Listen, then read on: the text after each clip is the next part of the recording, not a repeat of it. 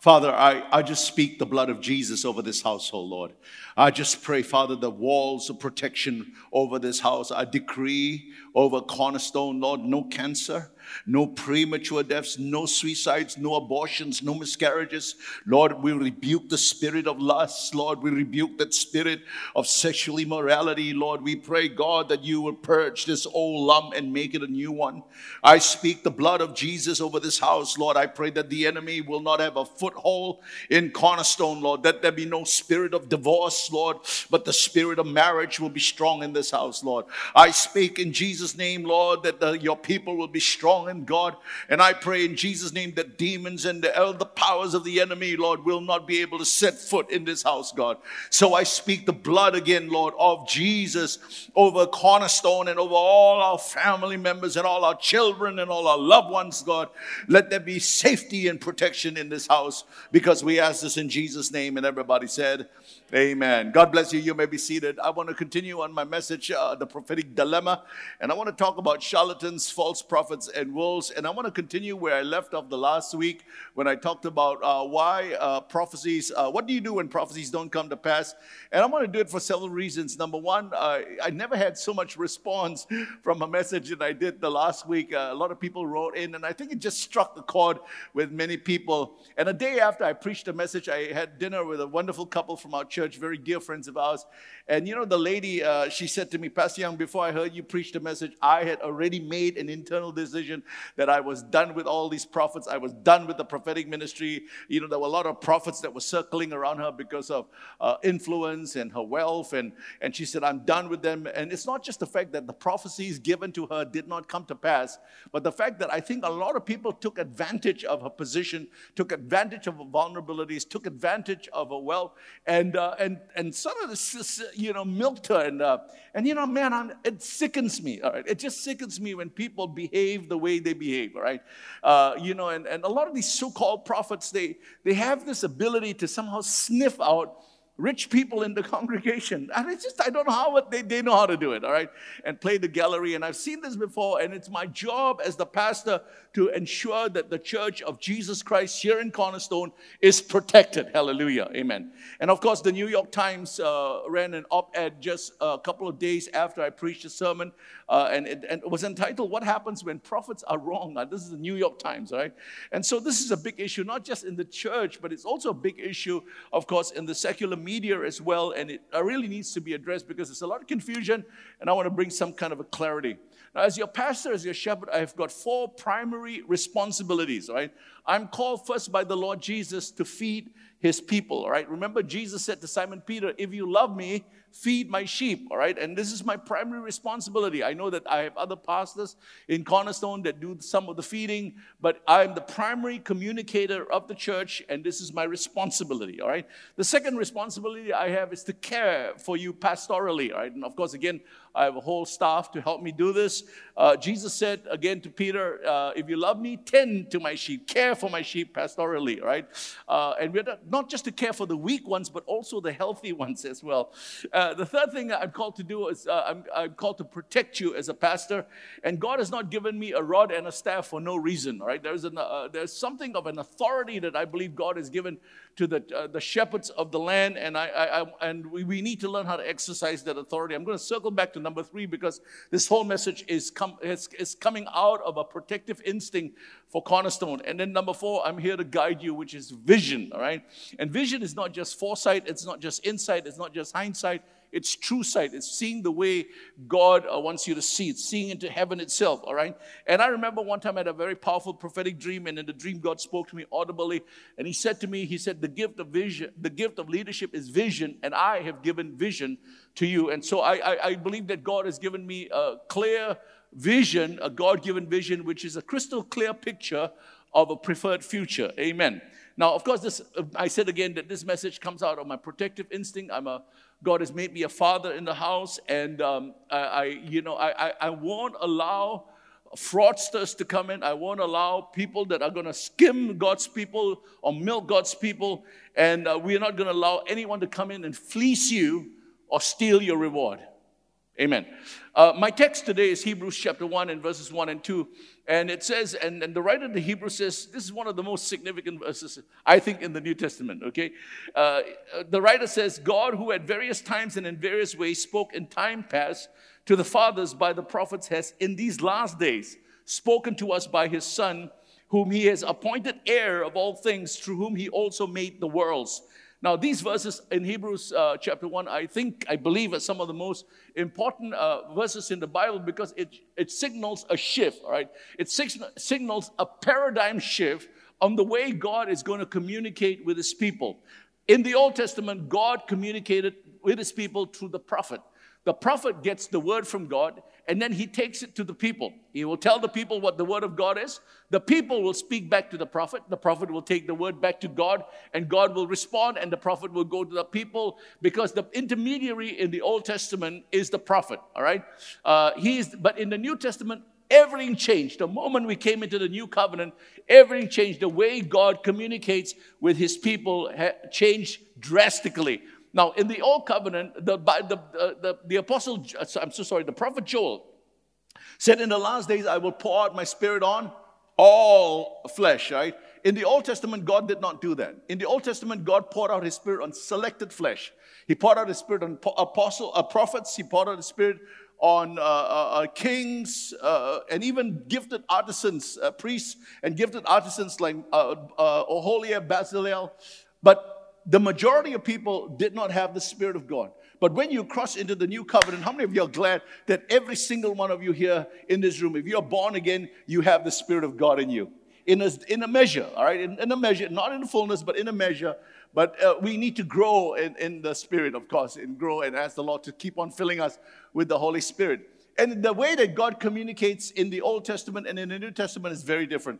In the New Testament, there's only one mediator. His name is Jesus. Come on, hallelujah. And, uh, and, and that's very important for us to understand because if you don't grasp this, my friends, you're always going to uh, be in the danger of slipping into error.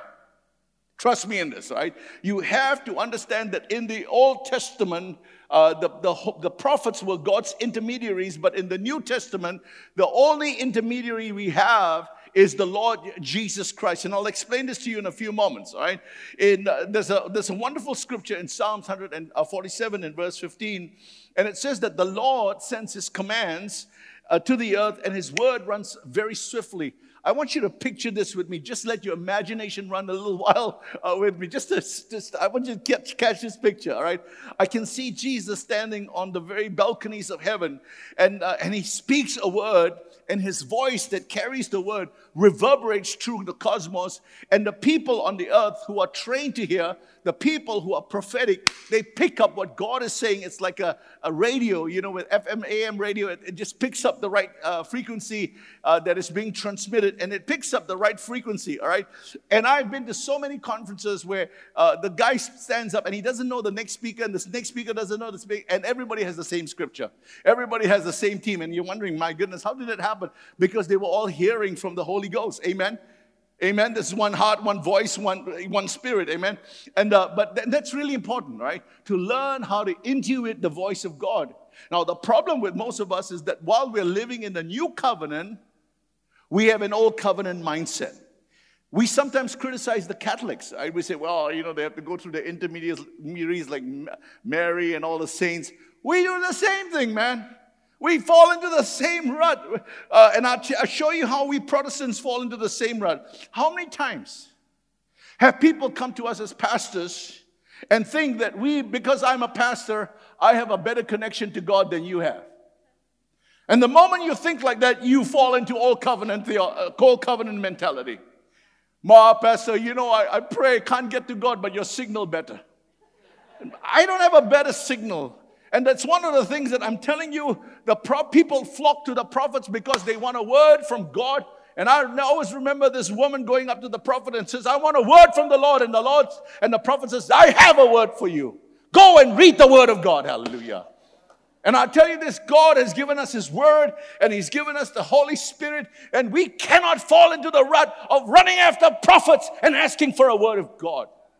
Gotta be, gotta grow up, my church, people of God. And listen, I tell you this the prophet is not your intermediary. Jesus is. Amen. I am not your intermediary. Because so many people, Pastor, we need you. We need you to hear from God. From my job is not to draw your attention to me. My job is to draw your attention to Jesus. My job is not to help uh, to tell you what God is saying to me all the time to you. My job is to teach you how to hear from God Himself. Because God has no grandchildren. Come on.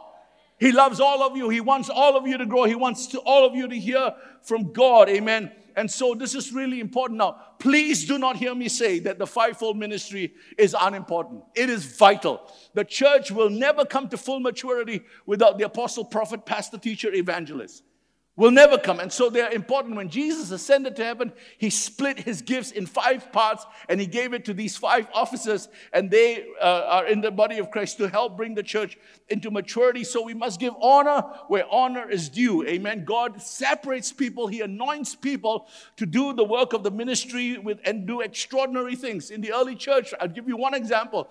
People would line up on the streets because they knew the apostle Peter would walk at a certain time from the temple to his place. And they would line six people on the street because they hoped that the very shadow of Peter falling on them would heal them. And I believe in the, the principle of the anointed man of God. There is a powerful principle, and that's why we must grow in the anointing for the sake of the people, right? But I want to tell you this the moment you put the man of God on a pedestal, you are in danger of, of hero worship. The moment you put the man of God on their pedestal and, and think that he's different and special and that he only can hear from God, I will not be able to hear. From, listen, you are going to fall into the trap of hero worship. You're setting yourself up for a fall, and you have to be very careful about the doctrine of the Nicolaitans that Jesus talked about in the book of Revelation. He says, I hate this doctrine. Literally, very strong language Jesus uses. He said, I hate the doctrine of the Nicolaitans. And what was the doctrine of the Nicolaitans? It was to separate the clergy from the laity. Like we clergy, we are, don't come near me, right? I'm, I'm a holy man, I'm a special man, you guys are all sinners, all right? And I, there's a danger, the moment you have that, it's a bad doctrine in the church, amen. And so we are brethren, hallelujah. Amen. We are brethren. And my job really is to point you to Jesus. Trust me when I say these. You know, a false prophet will draw attention to himself but a true prophet will say, Keep your eyes on him. Amen. I'm just a servant. Keep your eyes on Jesus. And that's really important. Now, I want to uh, say a few more things about this because I think that's uh, very important. I want to talk about the elephant that's in the room today. And his name is Ravi Zacharias. I've been asked by several pastors, Pastor, you need to make a statement about Ravi Zacharias. And, you know, I, my, my position is like Bill Johnson. Bill said one time, I think many years ago, he said, I reserve the right not to have an opinion. Hallelujah. And I think that sometimes we're so opinionated, but I will say something because I met uh, Ravi twice in my life, once at a luncheon, and once uh, when we were celebrating his 70th birthday, and I was sitting beside him and I asked him a whole bunch of questions. And, um, and in both occasions when I met him, I've never found him to be uh, bombastic or uh, hubristic. I've always thought, that he was a very humble person. I never, never sensed any sense of corruption or crookedness in, in the man, all right? But I want to say this I don't know him. He's not my friend. I don't have his mobile number on my device, okay? I don't know him. I don't hang out with him. I have never read one of his books. I'm not into apologetics. I apologize a lot, but I'm not into apologetics. I'm not. That's a different stream. There are people that are very gifted. I admire those people, but that's not my stream. I have to learn how to stay in my own lane. Amen. I've not read one of his books, but I've watched a few of his sermons, and I think that he's a wonderful guy. And then all these things happen. And I tell you the pervasiveness of the exposure I've never seen ever before. Everybody knows about Ravi Zacharias. Everybody knows about the sin. Everybody knows about the predatory nature he had. Everybody knows about the sexual problems that he had. It was widespread. And this is not something done in the. Everybody knows, all right? And it's like, um, I am shocked, I'm telling you. I, and I'm just, I, I know that we, we have, you know, as a pastor, we all suffer because of, uh, you know, I had such an admiration for the man myself. Although I didn't know him very well, uh, the times that I met him, I had a great admiration for the man. And, uh, and uh, for something like this to happen, it's very heartbreaking. And I'll just say this to you, right? I preached a sermon some weeks ago, and I said, ancient Chinese proverb. You see a bad, you see a good man, emulate him. You see a bad person, examine your own heart. And all I'm asking you is please examine your own heart.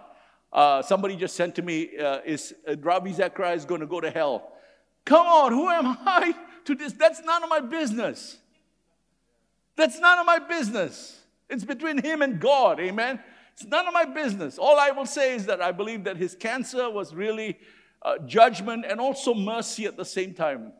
And so I, I, I want to appeal to those of you who have read his books and you have watched his videos and were blessed by the man. You don't have to go back home and do a witch hunt and burn all his books, all right?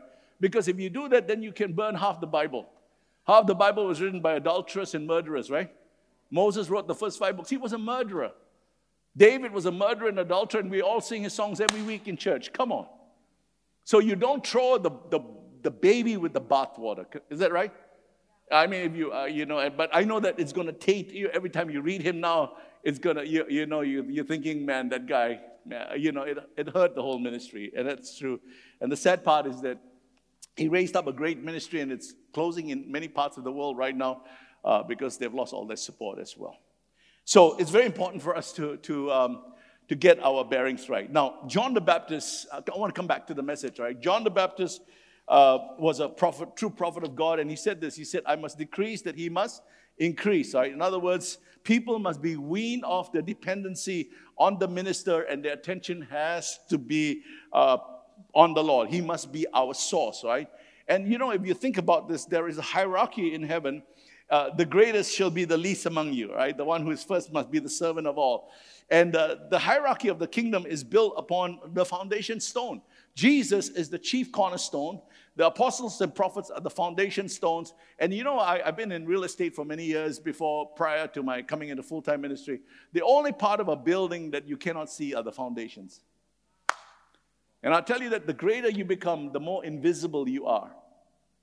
Amen. And it's really important for us you know, we, because we don't want people to think that I'm the source. Jesus is the source. Amen. I've got clay feet like everybody else. All right. Just uh, as far as I know, I want to just make a few comments. There are three kinds of prophets in the Bible. Let me just begin with the false ones. All right. Jesus himself warned of false prophets, of proliferation of false prophets, especially in the last days. Matthew 7 15. Beware of false prophets who come to you in sheep's clothing, but inwardly they are ravenous wolves, and you will know them by their fruit. In other words, we got to grow in our ability to be fruit inspectors. You judge me not by what I'm preaching, you have to judge me by the fruit I produce. Look at the people that are in Cornerstone, and that's how you judge me. Are the people in Cornerstone pompous, arrogant, boastful? What kind of people do we have? What kind of fruit? Look at the ministry we have. That's how you judge a person by the fruit that you have.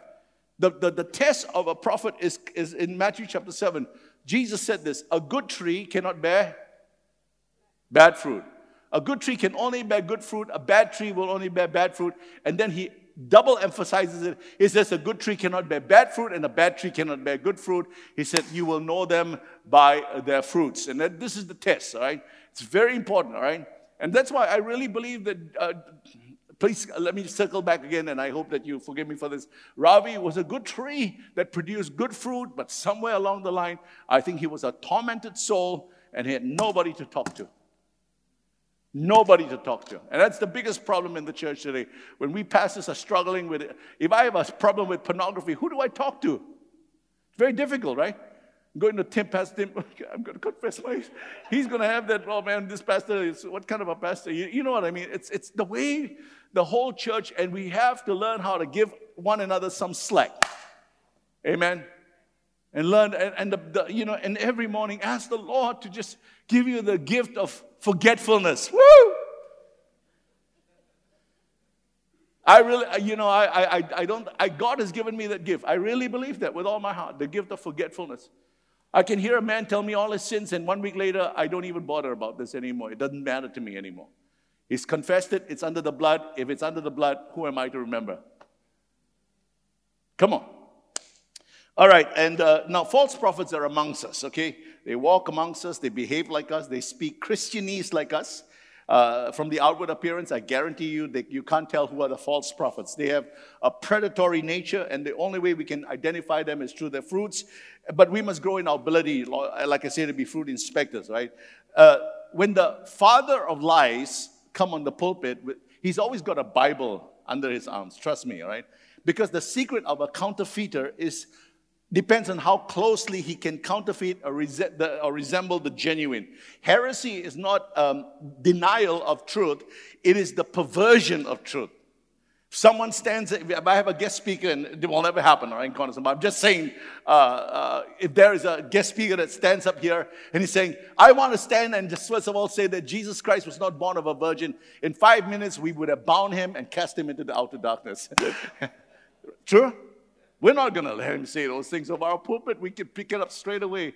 And a false deceiver, he will not say that. He will not outrightly tell you a, a, a you know, a, a lie but he will mix the truth with a lie. That's where the danger is, right? The danger of a heresy is not the denial of the truth, it's a perversion of it, which is why I think a half truth is always more dangerous than an outright lie.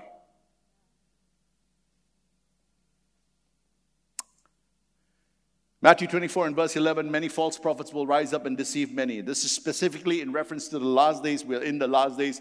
The Lord does not exaggerate. When He says many, trust me, He will. He means many to be forewarned is to be for um, Christians. I'm asking you, be on your guard. Be pray for the cover yourself with the blood. I'm telling you this because Christians are some of the most gullible people on this planet, right? Lou Engle once said, a casual approach to prophecy uh, will produce casualties. Right? Think about that for a few moments. The second category of prophets are true prophets, right? And the warning that there will be false prophets, of course, implies that there are true prophets. Yes? Yes? Or else Jesus said all the prophets in the last days would be false, right? Anything that's worth counterfeiting, you trust me, there will be a counterfeit, right? And the only reason why there's counterfeit money is because there is true money, right? And the difference between the true and the false is the source, it's what's in their heart. It's what's in their heart, right? A good tree will produce good fruit. Come on, I'm telling you that this is how you judge, amen? And the bad tree, of course, will produce bad fruit.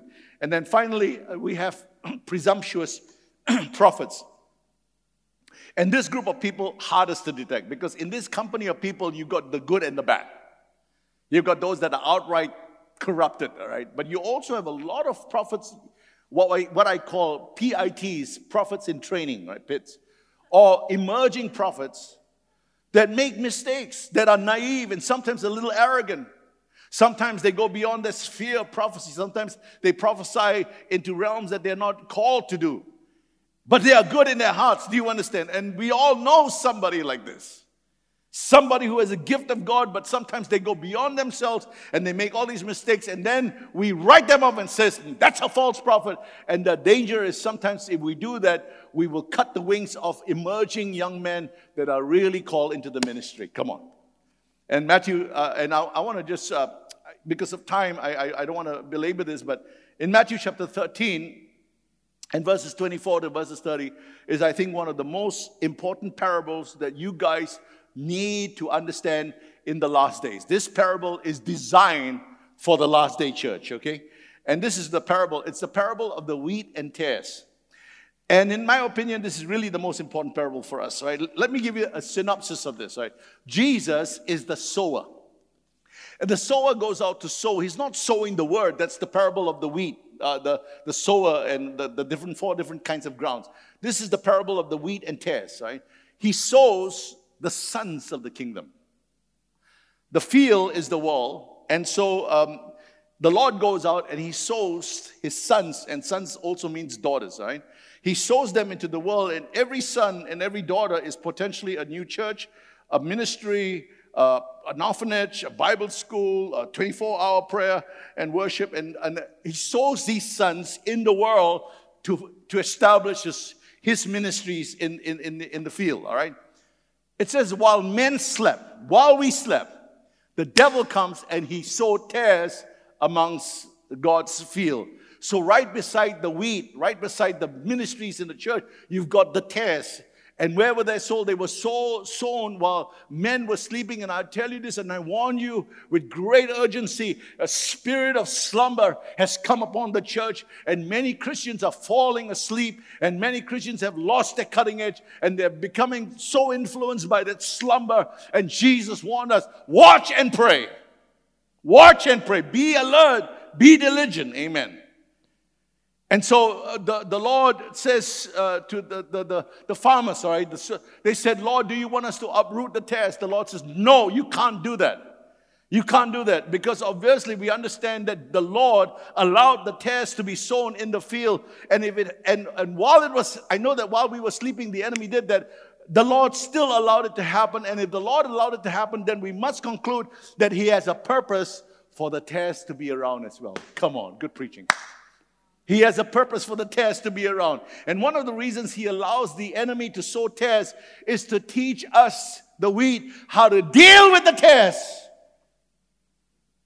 How to deal with opposition because opposition, learning to deal with the opposition is part of the curriculum, my friends. Did not the Lord choose Judas? Did he not? Did he not choose Judas? Did he not know that Judas was a thief? What did he make Judas? What did he what appointment did he give Judas? Made him the treasurer. So there's some things that are more important to the Lord than protecting our offerings. Correct. There's something more important than just safekeeping our offering and the money bags, right?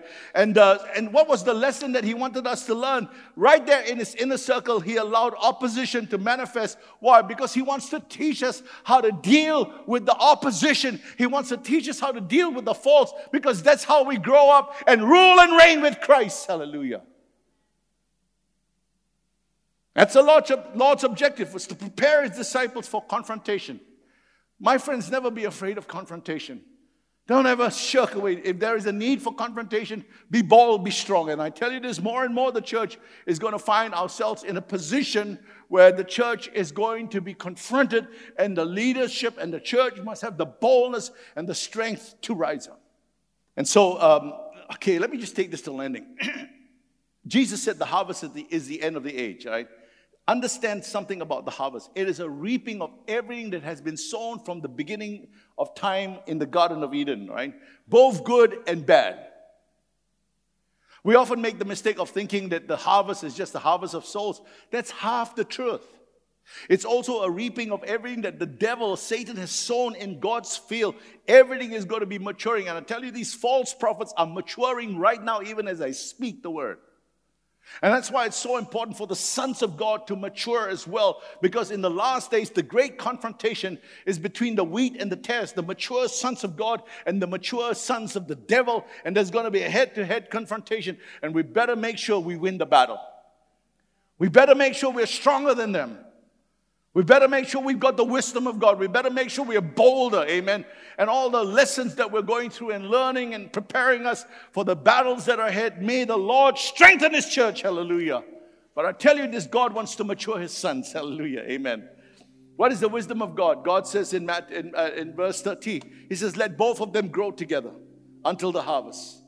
And at the time of the harvest, I will say to the reapers, First gather together the tares and bind them in bundles and burn them but gather the wheat in my barn. So if we try to prematurely, uh, uh, before the harvest, sift the, the, the, the, the tares, we can also fall into the danger of destroying the wheat in the process. And the Lord is not going to permit that. He loves His children too much. He loves His children too much, all right? And we have to be careful, right? If we don't learn this wisdom, then man, we are going to be, uh, we're going to, it's, we're going to make the critical error of uprooting many young emerging prophets who are in the third category of prophets, who perhaps are presumptuous, naive, or misguided, and so we uproot them. And uh, when you, if you do that, man, you're going to short circuit the plans of God, because all of us, when we were young, we were naive and misguided as well. How many stupid things I've done. Listen, when I when God called me into ministry, He already factored my stupidity. He already factored in my stupidity. He already knew I was going to make mistakes. He already knew I was going to fumble and I was going to fall and I was going to do stupid things and make stupid decisions in my life. And He says, I'll still choose you. That's the grace of God, man. If you only knew who I was, you wouldn't want to be in this church, I promise you. Seriously. And if I only knew who you were, I don't want to be a pastor. I'm just kidding. Just kidding. We're all sinners saved by grace. So when people tell me, Pastor, do you think Ravi is in hell? If that's how God is going to judge, I think half of us are not going to make it to heaven because of our sins. So let's not judge. Amen. The Lord says, I love mercy. I want to choose. I, I choose to show mercy. Amen.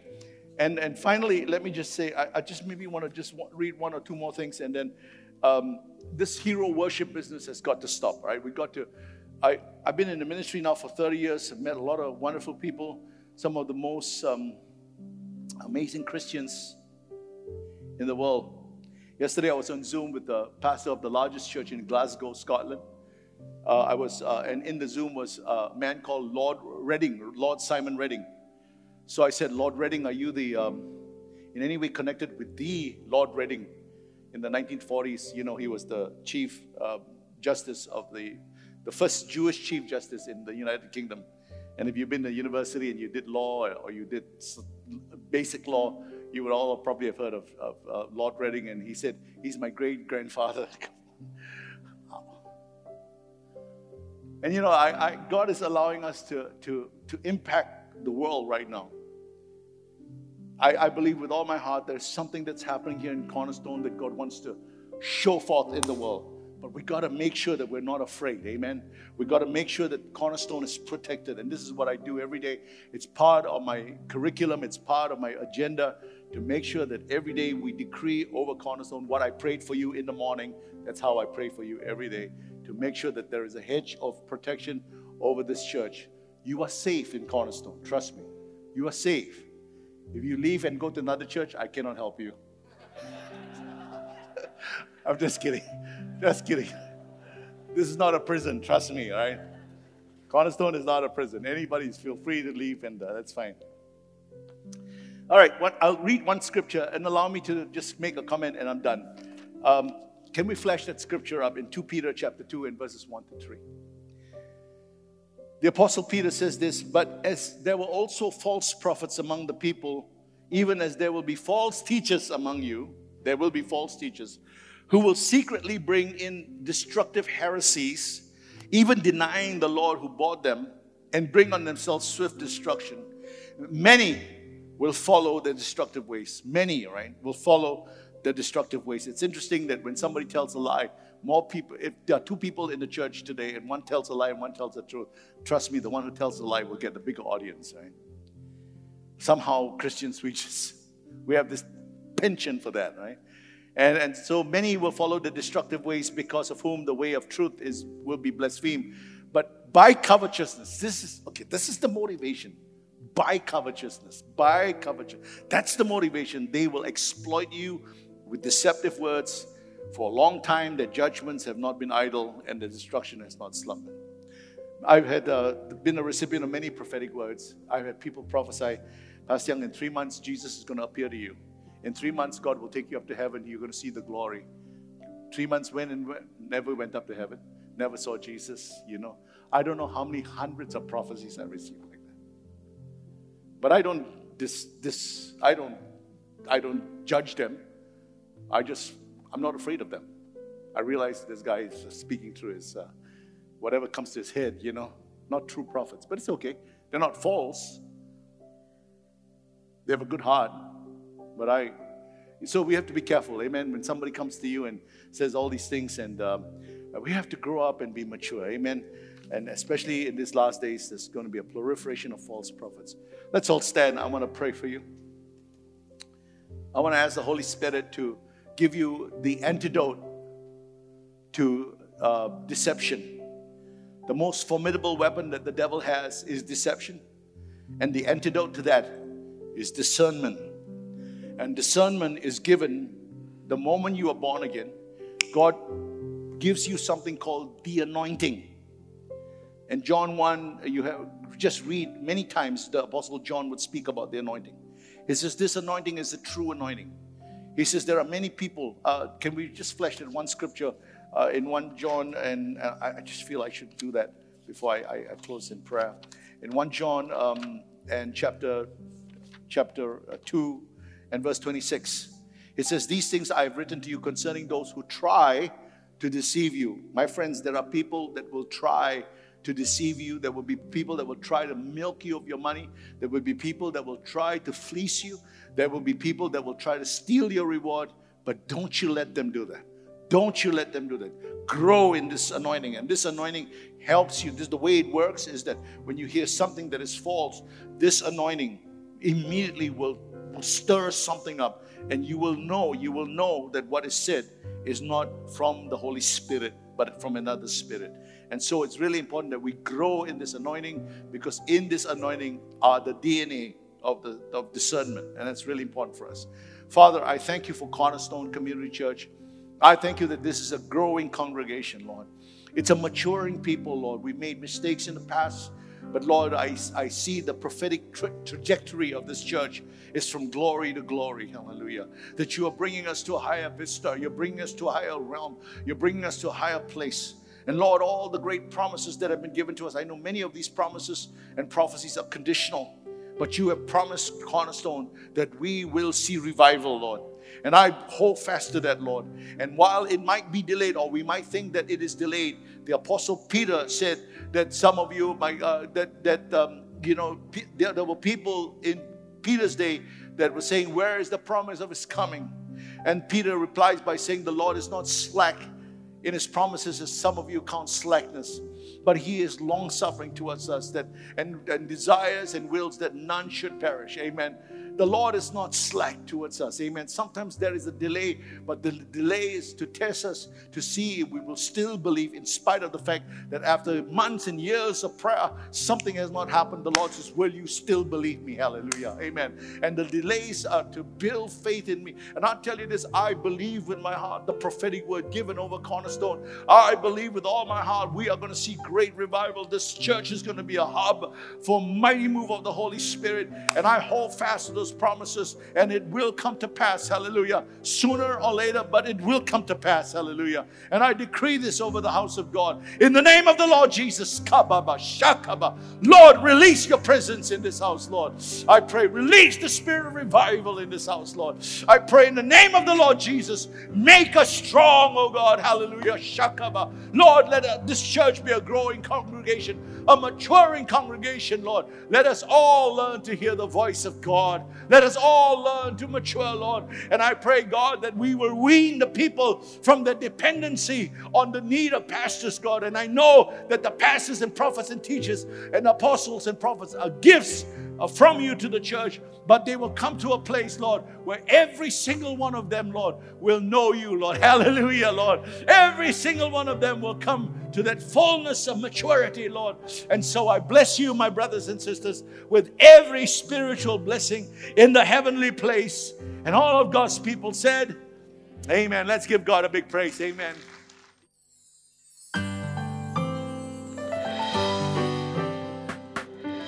Just listened to a production of Cornerstone Community Church. Please note that all unauthorized reproduction, distribution, or sale of the recording is prohibited. For permission to reproduce or distribute the sermon, please write into mail at cscc.org.sg. We hope that you have been blessed.